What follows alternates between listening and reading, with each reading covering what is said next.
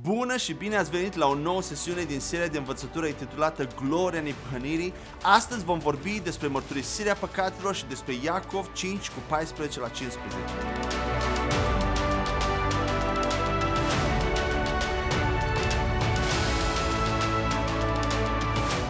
Începem astăzi al treilea mare capitol în această serie de învățătură intitulat Mărturisirea păcatelor și în această sesiune vom vorbi întâi despre mărturisirea păcatelor în legătură cu siguranța mântuirii, iar apoi vom analiza pasajul din Iacov 5 cu 14 la 15 în contextul mărturisirii. Romani 8 cu 1 ne spune următoarele lucruri. Așadar, acum nu mai este nicio condamnare pentru cei ce sunt în Hristos Iisus care umblă nu conform cărnii, ci conform Duhului. Mulți creștini citesc pasajul acesta și din nou adaugă în mintea lor, fără măcar să-și dea seama, următoarea idee. Da, acum nu mai este nicio condamnare pentru cei ce sunt în Hristos Iisus, atâta timp cât nu au păcate nemărturisite în viața lor. Totuși acest lucru nu este adevărat. După cum vom vedea din Biblie, mărturisirea păcatelor nu constituie baza sau condiția menținerii mântuirii. Odată ce credincioșii sunt justificați prin credință, ei au pace cu Dumnezeu pentru totdeauna. Roman 5 cu 1 ne spune următorul lucru. De aceea, fiind declarați drepți prin credință, avem pace cu Dumnezeu prin Domnul nostru Isus Hristos. Dacă menținerea îndreptățirii sau a mântuirii depinde de mărturisirea păcatelor credincioșilor, fie a tuturor păcatelor sau doar a păcatelor cunoscute, atunci cel mai iubitor lucru pe care Tatăl Dumnezeu ar putea să-l facă pentru credincioși este să ia în cer imediat după ce sunt mântuiți, nu așa? În acest fel, credincioșii nu sunt în pericol de a-și pierde vreodată mântuirea din cauza unui păcat nemărturisit. Când credincioșii își mărturisesc păcatele, pot fi ei siguri că au mărturisit totul? Au suficient timp să mărturisească totul? Pentru Martin Luther, de exemplu, mărturisirea păcatelor era o disciplină zilnică. Uneori mărturisea câte șase ore la rând, vă dați seama? El a dus la extrem această practică, bineînțeles. Luther a fost întrebat odată, îl iubești tu pe Dumnezeu? La care el a răspuns, mă întreb dacă îl iubesc pe Dumnezeu? Uneori îl urăsc. Cum ar putea cineva să spună așa ceva? Numai cineva chinuit de păcatul său ar putea ajunge la o astfel de concluzie. Luther mărturisea ore în șir, el examina cele 10 porunci și cele șapte păcate mortale. Și cea mai mare frică scripturală pe care a avut-o a fost încălcarea primei porunci. Să nu ai alți Dumnezei în afară de mine, din Exodul 20 cu 3. De asemenea, revizuia predica de pe munte din Matei 5 și se întreba dacă ar putea trăi cu fidelitate în conformitate cu principiile ei. Totodată, scenele judecății din cartea Apocalipsei îl bântuiau. Arsis Sproul explică uh, mai în detaliu ce se întâmpla în acel timp în felul următor. Mărturisirea era o parte obișnuită a vieții monastice. Ceilalți frați veneau regulat la duhovnicii lor și spuneau, Părinte, am păcătuit. Aseară am stat treaz după ce s-a dat stingerea și mi-am citit Biblia cu o lumânare. Sau ieri la prânz am răvnit la salata de cartofi a fratelui Filip. Câte necazuri poate avea un călugăr într-o mănăstire? Părintele confesor auzea mărturisirea, acorda absolvirea preoțească și apoi desemna o mică penitență. Atât. Întregul proces dura doar câteva minute. Nu la fel era și cu fratele Luther. El nu era mulțumit cu o scurtă recitare a păcatelor sale. El vroia să se asigure că niciun păcat din viața lui nu rămânea nemărturisit. Intra în confesional și stătea acolo ore în șir în fiecare zi. Motivul lui Luther pentru mărturisire era spaima lui cu privire la judecata lui Dumnezeu. El credea că Dumnezeu e ofensat de păcatele sale, dar Dumnezeu nu era ofensat din cauza jertfei lui Hristos. Luther trăia zilnic cu frică de judecata imediată a lui Dumnezeu asupra vieții sale. El a spus odată, dacă aș putea crede că Dumnezeu nu este mâniat pe mine, aș sta și în cap de bucurie. Așa de chinuit devenise el de enormitatea propriilor sale păcate și de incapacitatea sa de a satisface un Dumnezeu drept. Luther mărturisea fiecare păcat. El își ura păcatul. De fapt, din cauza obsesiei sale cu mărturisirea, Luther a fost chiar considerat nebun. Unii călugări credeau că are lupte sexuale profunde pentru că numai astfel de păcate ar tulbura pe un călugăr în așa măsură încât să mărturisească la fel de mult cum făcea el. Călugării credeau că Luther era la un pas de un episod psihotic sau de o cădere nervoasă. Dozele sale intense de confesiune îi provocau durere fizică și suferință. Începuse să aibă dificultăți digestive, pietre la rinic, la fiere, din cauza anxietății provocate de lupta sa cu păcatul. Nu îl tulbura niciun păcat în mod special. Era vorba de natura sa coruptă la general vorbind. Ce pot face pentru a câștiga un Dumnezeu bun de partea mea? O, păcatul meu, păcatul meu, ce să fac cu păcatul meu? Acestea erau întrebările lui. În ziua de astăzi, poate creștinii nu duc mărturisirea păcatelor la astfel de extreme ca Luther, deși ar trebui să o facă dacă ar fi cu adevărat serioși în legătură cu aceasta. Însă ei tot trec printr-un chin relativ asemănător cu al lui Martin Luther și se simt mereu nevrednici în fața lui Dumnezeu. Israeliții din Vechiul Testament aveau o zi de ispășire o dată pe an când își mărturiseau păcatele și le puneau toate pe un țap, țapul spășitor numit Azazel. Și apoi trimiteau acel țap în pustie. Își poate imagina cineva șase milioane de evrei care își iau timp să mărturisească preoților toate păcatele din anul care a trecut, întregul proces ar fi durat câțiva ani pentru a se încheia și preoții ar fi fost epuizați sau ar fi murit de epuizare. Oare își mărturiseau acei oameni păcatele așa cum fac creștinii astăzi? Desigur că nu. Ori de câte ori oamenii aduceau animale pentru jertfe de păcat, examinau oare preoții pe oameni de păcatele lor sau animalul pentru sacrificiu care trebuia să fie fără pată și fără niciun defect. Animalul, desigur. Preotul examina jertfa și nu persoana care a adus-o deoarece întregul motiv pentru care cineva aducea o jertfă pentru păcat era ca păcătuit, nu-i așa? Nu era nevoie de examinări suplimentare. În mod similar, când Ioan Botezătorul boteza oamenii în apă la râul Iordan, Biblia spune că oamenii veneau la el și își mărturiseau păcatele. Ei nu începeau să-și mărturisească fiecare păcățel acolo lui Ioan în apă. În ambele aceste două cazuri descrise, mărturisirea păcatelor însemna recunoașterea faptului că au păcătuit înaintea lui Dumnezeu și credința că El le-a iertat sau le-a acoperit toate păcatele. Aceasta este ceea ce fac credincioșii născuți din nou odată pentru totdeauna la momentul mântuirii.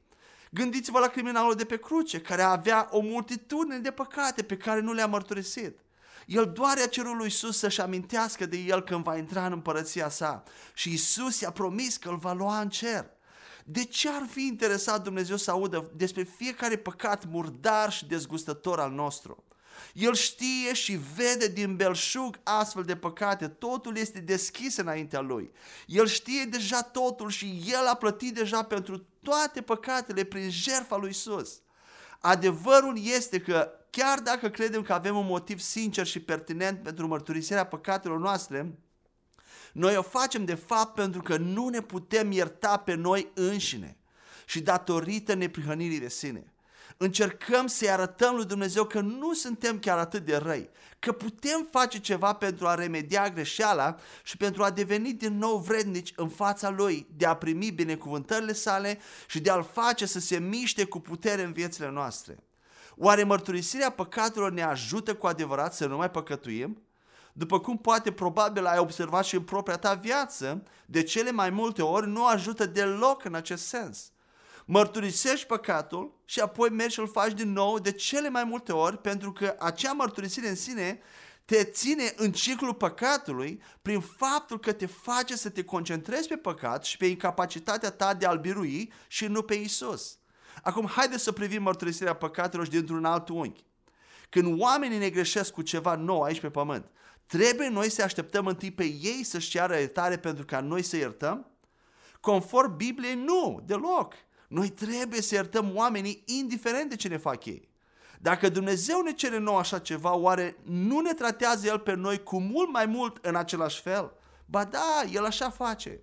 El ne-a șters deja toate păcatele fără ca să aștepte mărturisirea noastră detaliată a fiecărui păcat. Am mărturisit odată că suntem păcătoși și că avem nevoie de jertfa lui Isus să ne curățească și aceasta e de ajuns pentru El. Însă din câte se pare, sacrificiul lui Isus nu este suficient pentru noi. Simțim nevoia să plângem și să facem penitență pentru fiecare păcat în mod repetat. O întrebare și mai îngrijorătoare este aceasta. Ce se întâmplă dacă un credincios moare deodată cu păcatele mărturisite? Nu mai este el salvat? Merge în iad după ce a trăit o viață întreagă cu Dumnezeu? Din păcate, mulți creștini și chiar lideri cred că astfel de credincioși merg în iad. Și pentru a atenua o astfel de concluzie îngrozitoare, ei spun de multe ori că de fapt nu mulți credincioși vor fi în acea situație, deoarece Dumnezeu le va orchestra moartea în așa fel încât majoritatea creștinilor să moară cu toate păcatele mărturisite. Ești tu gata să crezi ceva care nici măcar nu are niciun sprijin biblic, în loc să crezi că toate păcatele tale au fost luate și că indiferent când și cum mor, tu mergi în cer? O astfel de prezumție ar însemna că credincioșii sunt mântuiți complet și permanent doar la sfârșitul vieții lor. Și chiar și atunci, numai dacă au mărturisit toate păcatele. Și această concluzie nu este biblică. Acum, dacă ne uităm cu atenție în Noul Testament, putem observa cu ușurință că Isus, în toată viața sa pe pământ, nu a menționat niciodată mărturisirea păcatelor. Nici măcar atunci când a inițiat cina cu ucenicii săi. El nu le-a spus să-și ia câteva minute să se examineze pe ei înșiși de păcatele lor, să se asigure că au mărturisit totul și apoi să ia din pâine și din vin. Ba mai mult, îl putem vedea pe Apostolul Pavel vorbind atât de detaliat despre mântuire, despre justificare și sfințire în toate epistolele doctrinare, romani, galateni, efeseni, coloseni, filipeni, 1 și 2 Timotei dar niciodată nu menționează nimic despre mărturisirea păcatelor. Cum a putut Pavel să uite complet să menționeze un aspect atât de important al mărturisirii păcatelor ca și o condiție a menținerii mântuirii? Desigur că nu a uitat, de fapt el intenționat nu a scris nimic despre asta. În scrisoarea adresată creștinilor din Corint, dintre care mulți comiteau păcate, precum vizitarea prăsitoatelor din templu, el nu le-a spus să-și mărturisească păcatele pentru a se pune în ordine cu Dumnezeu, ci mai degrabă le-a amintit cine sunt ei în Hristos. Vedem asta la 1 Corinteni 3 cu 16. Nu știți că sunteți templul lui Dumnezeu și Duhul lui Dumnezeu locuiește în voi? Statutul nostru de, a, de îndreptățiți în fața lui Dumnezeu nu se bazează pe mărturisirea imperfectă de păcate făcută de un om imperfect ci pe bogățiile harului lui Dumnezeu și pe jertfa perfectă a Fiului Său. Există doar două pasaje în întregul Nou Testament care fac aluzie specifică la mărturisirea păcatelor și niciunul dintre ele nu a fost scris de Pavel. Acesta e primul lucru. Pe lângă aceasta, nici unul dintre aceste două pasaje nu menționează mărturisirea păcatelor ca și o condiție de menținere a mântuirii. Aceste două texte se găsesc la Iacov 5 cu 14 și la 16 în contextul vindecării fizice și la 1 Ioan 1 cu 9. Haideți să aruncăm o privire la primul pasaj, Iacov 5 cu 14 la 16. Este cineva dintre voi bolnav să cheme prezbiterii bisericii și ei să se roage peste el, ungându-l cu un de lemn în numele Domnului. Și rugăciunea credinței îl va salva pe cel bolnav și Domnul îl va ridica și dacă a făcut păcate, îi vor fi iertate. Mărturisiți-vă unii altora greșelile și rugați-vă unii pentru alții ca să fiți vindecați. Mult poate să realizeze rugăciunea ferventă și puternică a unui om drept. Este important să observăm câteva lucruri în acest pasaj. Contextul acestui pasaj este vindecarea fizică de boală și mărturisirea greșelilor unii altora, nu lui Dumnezeu. Numai uitându-ne la context, putem să ne dăm seama că acest pasaj nu poate fi considerat ca suport biblic pentru mărturisirea păcatelor lui Dumnezeu în felul în care o fac creștinii astăzi. Versetul 15 spune clar că dacă persoana bolnavă a comis păcate, ele vor fi iertate automat, fără nicio mărturisire. Remarcabil este faptul că acele păcate vor fi iertate după ce persoana a fost vindecată și nu înainte. Uneori când mă duc să mă rog pentru cineva bolnav, dacă boala nu pleacă instantaneu și este încăpățânată, unii lideri îmi spun, întreabă persoana dacă nu are cumva vreun păcat nemărturisit sau ascuns în viața ei. Ce legătură are aceasta cu vindecarea? Oprește păcatul nemărturisit vindecarea? Nu deloc. Păcatul nu a oprit mântuirea.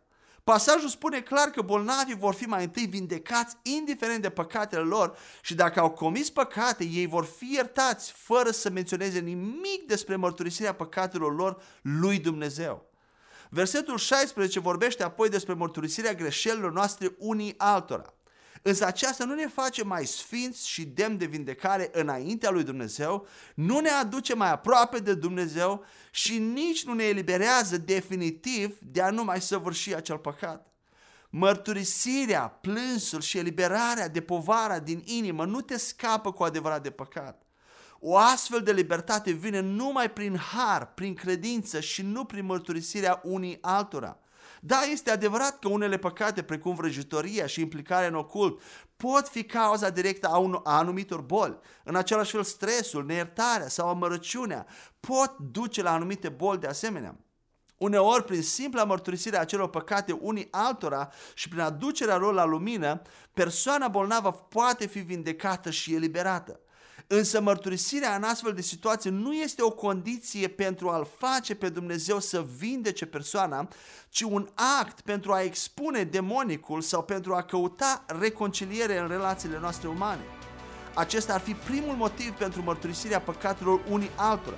Un al doilea motiv pentru mărturisirea păcatelor unii altora, bazat pe acest pasaj, poate fi acela de a primi ajutor în rugăciune de la alți credincioși cu privire la o problemă sau un păcat repetat și pentru a fi întăriți de a avea victorie asupra acelor comportamente păcătoase.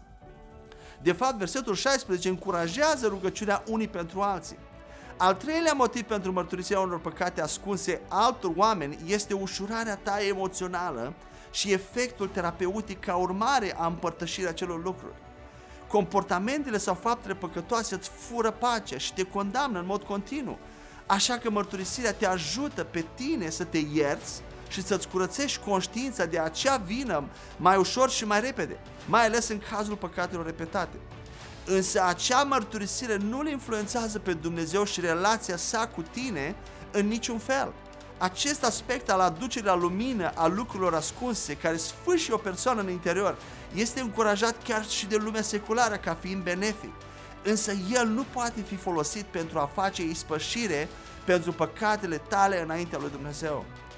Aceasta este cam tot ce am avut pentru astăzi. În următoarea noastră sesiune vom examina cel mai faimos pasaj despre mărturisirea păcatelor, 1 Ioan 1 cu 9, în contextul său imediat, adică versetele de dinainte și de după, în contextul tuturor epistolelor lui Ioan și apoi în contextul său istoric.